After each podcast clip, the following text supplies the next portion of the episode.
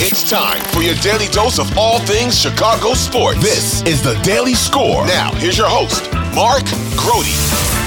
Hello again, everybody, and welcome in to the Daily Score. I am Mark Grote. Thanks to everybody for tuning in. We appreciate you subscribing and following us and listening to us, whether it is through audio or visual Love the interaction that I've seen on YouTube. So I appreciate you guys listening to the daily score. We're getting close, man. We're getting close. Like every day that passes as it pertains to the Bears and all the things that we're talking about is huge because it means we're getting closer to a potential answer. There's even stuff floating around that we may know the Bears' direction by the time the combine comes up, which is next week. At this at this time, about next week, we will have spoken to Ryan Poles and Matt Eberflus and all the Bears people that they let us talk to at the combine. And then the next day, we will be seeing and talking to the prospects. So this stuff is starting to get real. We all have an opinion on the proper avenue. And that's what I've been doing lately on the podcast, getting people on. That's what we're going to do and find out what they think the Chicago Bears should do. The person that I want to do that with today is Mark Carman from CHGO. Ray Diaz, bring me Mark Carman. there he is. There he is. Mark Carman from CHGO and from so many other places and from WGN. You're still doing the WGN radio thing too, yeah? Uh, Marco, I am. I appreciate you having me. You know, let's let's uh I, I try to be as big of a media whore as possible. So WGN, Fox 32, NBC Sports Chicago. I love every outlet in town. I love you, WSCR 670 to the score. Been begging to host a show there for 10 years. Can't get it done. But, uh, you know, I love everybody, baby. I am Switzerland, Media Switzerland Carm. Oh, now I'm thinking about it. You said you've been trying to get a job at the score for 10 years. Maybe I'm going to get in trouble for having you on the daily score today. This better be good, man.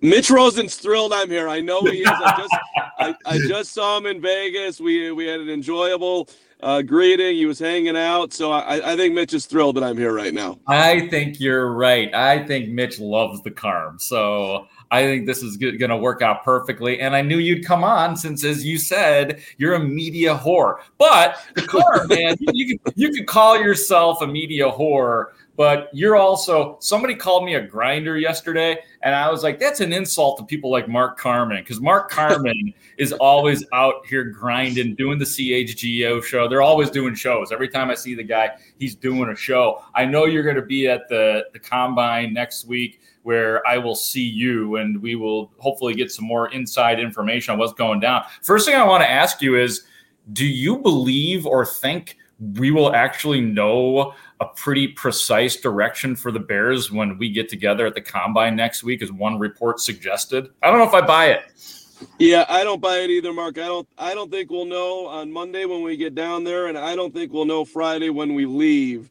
I think there's a lot to be played out here.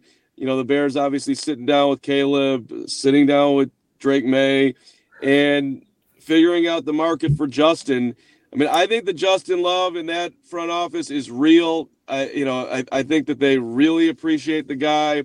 I think that they even appreciate the talent too, and they realize where they've, you know, not exactly set Justin up for success.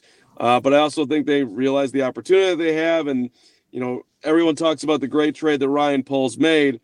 That trade wouldn't be as great, man, if Carolina had won some of the close games that uh, they ended up losing because you know CJ Stroud looks like a hell of a player, and the Bears are lucky to be sitting here with the number one pick, but they are sitting here with it, and you know we'll see if they do go all the way and take Caleb and, and take that swing. But I, I don't to answer your question in a very long way. I don't think we're going to know by the end of the combine. I don't think so either. I thought it was interesting and it felt a little dramatic and it made my heart skip just because this is what we do right now. But yeah, I don't I'm not buying it right now. We'll we'll get some clues and some hints and a little bit of insight next week, but I think that's the most. You just reminded me given that answer that you and I might have been the only ones, correct me if I'm wrong, who walked out of Halas Hall the day of the the big Kevin Warren, Ryan Poles, Matt Eberflus, everybody jammed into the interview room day.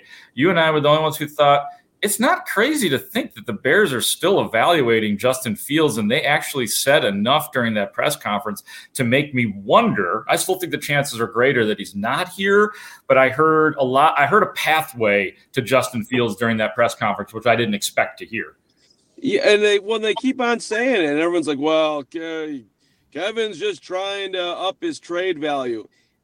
I don't believe that the, the the NFL knows what they're willing to pay for Justin. What comes out of Kevin Warren's mouth is not going to matter. I don't think Kevin Warren is, you know, it, uh, the guy's got an ego. He talks about two alpha males and him and Ryan Poles, but I don't think he thinks that when he speaks, he's going to up the value of what someone's going to pay for Justin Fields. Does that logically make any sense to anyone? I don't think it does. So, look, they like Justin. What's not to like? The guy's a first class dude. He's done nothing but uh, represent the, the franchise in a first class manner. So I, I, think in their ideal way, they would keep him and win with him. Hmm. But they, you know, but they have to make a bet here as to what's the best way they're going to win. And I, I think logic that everyone's talking about makes sense. That it, it, it seems like a better play to draft Caleb and, and take the big swing. However, you know, Mark, when you talk to people, like if you had to bet who's a surefire Hall of Famer in this draft, the most consensus you're going to get is from Marvin Harrison. Most people think that that dude is the next Jerry, you know, Jerry Rice, whatever, Randy Moss, whoever you want to name, T.O. And there's some, at least a little bit of hedging on Caleb. But, you know, a, a very good quarterback is worth more than a Hall of Fame receiver, I guess. So, which is why you another reason why you would take the swing. Check this out, Carm. I was talking. I'll just tell you straight up who it was. I was because it was it happened live. Hub Arkush and I we were doing a show together, and the publisher said that he thinks JJ McCarthy, Michigan, will end up being the best quarterback of the bunch. Yeah, I was driving when he said that, and I have to, you know, I'm sitting in a new car today because I I totaled the other one. Uh, I mean, I I hey, I appreciate that Hub will take big swings like that. JJ McCarthy, who who looks about as big as me, is better than Caleb. I, you know, I'm to doubt Hub on this one, but I heard him say it. So, and listen, I talked to Nate Tice from the Athletic at, at uh, in Vegas and he thinks that Drake Maye is the best quarterback. So you've got a bunch of outliers yeah. out there who are, you know, raising their hands saying, you know, hey, I, I, I know it's not popular, but this is what I think. And and kudos to him, man. Groupthink is exhausting. That's true. Uh, you know, God bless you for putting that out there and giving us a moment where Carman Grote can can can react to what I thought was a ridiculous comment. Yeah. But who knows? Maybe Hub will be right. Yeah, groupthink is exhausting. You are so right. If I could do it all over again, that would be the name of this podcast. Uh, instead of the daily score, group talk is group talk is exhausting. That that's right. Did I have it right? I, I said groupthink, group, group talk, think. whatever. Groupthink is exhausting. It, I'm guilty. Uh, you know, I'm in on it. So I, you know, I try to color outside of the lines a little bit, and uh, Lord knows you do but that just reminded me to be better at it. The only issue I have with you here, Carm, in just the absolute poo pooing of JJ McCarthy and subsequently Hub Arkush, the only problem I have with that is that it, this you're the guy who's told us Tyson Bagent was it. I don't know if you could draw that direct line, but thank you for saying that. I did. Uh, because they uh, seem similar to me. They seem similar, both smart, heady quarterbacks who don't have really strong arms. well, yes, and and and maybe JJ could have had the incredible success that uh, Tyson had at Shepherd University. But like, look, the guy, the dude handed the ball off a ton. He'd go, he'd have to throw the ball eight times in a game. Uh, and I, I get the competitive spirit of JJ, and who the hell knows, you know, again, maybe Hub's right there, but that seems super tall. As for Tyson Bagent, Marco, and I appreciate you bringing him up. Let, I, I, look, I'm not saying that quarterback records mean a whole lot because it's a team game, but the fact of the matter is, the dude went two and two. He beat out PJ, whatever his name was. Who, uh, you know, that nobody saw that coming. The guy, I mean, he, he was given this to the Soldier Field crowd. It was one of the greater moments of the year. Bagent, sure, he got a little out over his skis and wasn't ready to win a game on the road for the Bears in hostile territory. But I'm going to call that call a win by yours truly, buddy. I'm giving myself I'm giving myself a passing grade on my Tyson Bagent takes this year. I accept it. I accept your victory because only because you care so much and I don't care to do the the obvious research that would counter everything you just said because of the bad things about Tyson Bagent.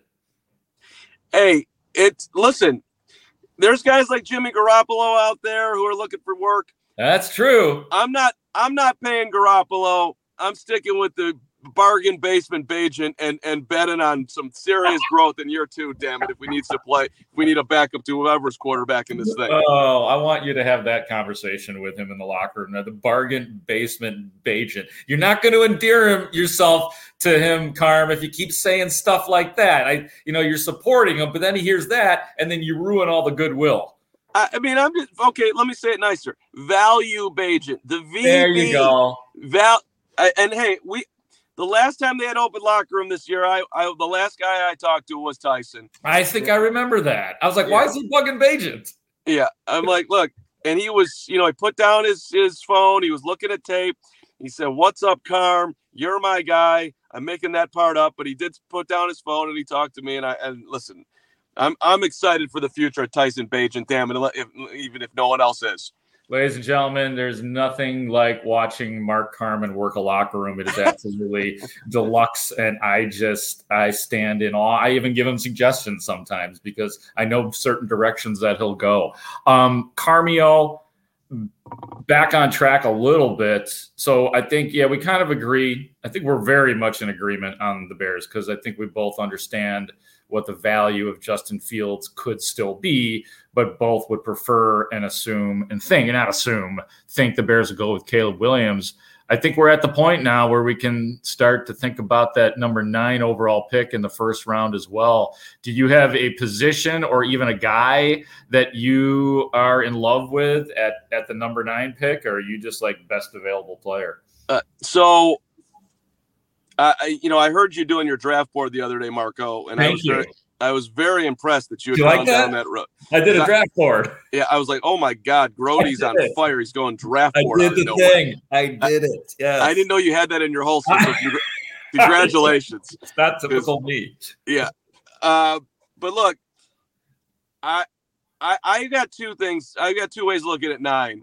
One, the most aggressive way is taking the nine and move and moving up to three or four and drafting Marvin. Mm. Whatever it would take to do it, Hmm. super aggressive, a la the Cardinals, a la Will Anderson. Everybody gave him shit for that. Can you swear on this podcast? I believe you can. Um, Yes. you know, yes. uh, that to me, it'll be a little bit painful and over aggressive, and maybe the Bears aren't quite there where a one player like that puts you over the top. But there are so many people. I haven't heard anybody say a negative word about Marvin Harrison.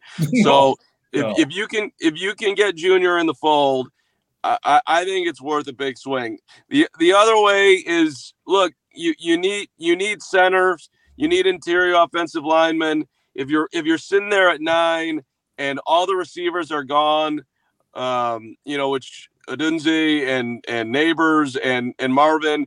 And you're not necessarily wild about drafting a tight end like Brock Bowers, which would also be an interesting trade down candidate. I like that option. But I, you know, if you can move into the 20s, recoup, um, you know, some major draft capital and come out of here with, with a center, um, JPJ Jackson Powers Johnson, the most popular name out there right now. Yeah. I, don't- I don't hate that play either uh, because it just, I think at nine, you know, quarterback, quarterback, quarterback, receiver, receiver, receiver. I, I, I didn't mind your take either, Marco, that look, if the if the top defensive player is on the board at nine, I'm okay with the Bears going that direction. You need one more player who can get to the quarterback to make that defense elite. Yep. And there's nothing wrong with having an elite uh, defense. And then you then you go in the offseason and you try to, you know, you you got it. You're gonna free agent yourself, wide receivers. You're gonna late round pick wide receivers. And hopefully, for the first time, Ryan Poles will get that right because that's a major gap in his resume right now. Yeah, I definitely circled Dallas Turner, the the big defensive end out of Alabama, 11 sacks last year, 15 tackles for loss, a couple of forced fumbles. And one of the the experts that I had on, um, and this was again, this was live on the score, said that it, if Will Anderson had not been in that draft last year of those because there's a ton of talented defensive ends in last year's draft and that are thriving in the NFL, quite frankly, as well. But he said that Dallas Turner would have been the top guy out of that group. So that that's got me turned on a little bit.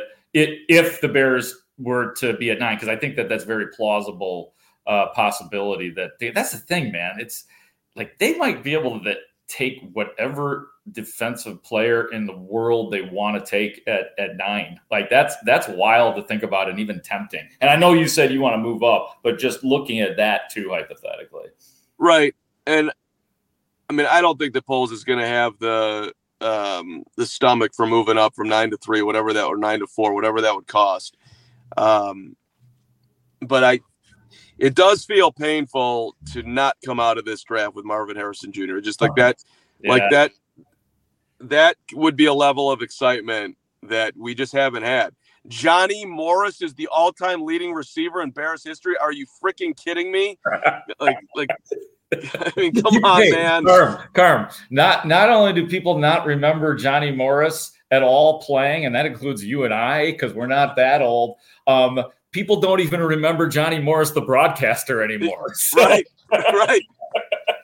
That me and you step in, and we loved Channel Two and Johnny, and we loved him to the end of the earth in his relationship with Michael Jeffrey Jordan. And, oh, uh, absolutely. Hey, give me a Howard Sudberry on the side too, man. Oh, was there anything better than oh. you ah. had the you, you, felt like you were losing Johnny, but to see Howard pop up, come on, oh, there was yeah, nothing man. better he had that microphone for the Mike Ditka show, man. Howard like was was a star back when you could still be a star on local TV. Let's let's go into the crowd. Howard, who are you with?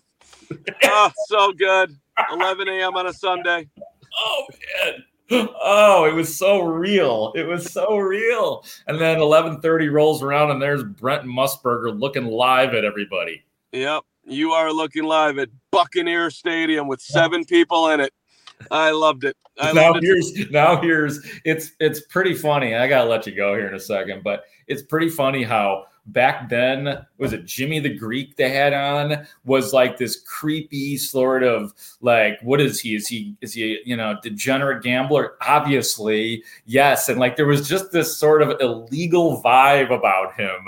And now it's everything like he was so ahead of the curve Jimmy the Greek that it's hilarious when you think of the way they sort of sort of pose that guy as this almost like a villain even though he seemed like the nicest guy in the world Jimmy the Greek. The Greek, yes. You you couldn't get away with naming somebody that nowadays, but you did back then, and then and Jimmy had it going until I, he didn't. Hey, if you're Greek and you're Jimmy and you want to be Jimmy the Greek, I think you could. you know I, I'm not entitled to give him that nickname, but I think you know if you want to be Jimmy the Greek, you could be Jimmy the Greek. I mean, we're in Pappy territory right now. I feel like it's going to be Hug a Jew Day or Hug a Black Day. oh no, we're not taking it there. No, oh, that's what it, we're we're in the general ballpark yeah, here, Marco. True. That's true. This is this is the score. So yeah, we're gonna have to check the Mitch meter once we get done with this puppy. Um, we are wrapping it up right now. It's Mark Carman from CHGO, who I got to let him go because he's probably got a show to do in about 10 minutes or something like that. Because you guys do, man. You guys do terrific work. And I do make fun of you guys because you're always doing shows. But that's awesome that you're always doing shows because that means things are going well. That's cool, Carmio. I appreciate the promotion, Marco. We're uh, you know trying to get a small piece of the pie, keep it, keep the keep the rig on the road over here. So th- yeah. thanks for having me, and thanks for giving CHGO a shout out. Thank you, Carm. There goes uh, Mark Carman. You should follow him. Follow him right now at the Carm on Twitter. He's a hilarious follow. So, and he does wacky stuff for CHGO. And like I said, he'll be at the combine, and who knows, we may conspire on a couple of things when we're out there in Indy. Thanks to everybody for listening to this extended episode of the Daily Score. I'm Mark Grote. We'll talk to you shortly.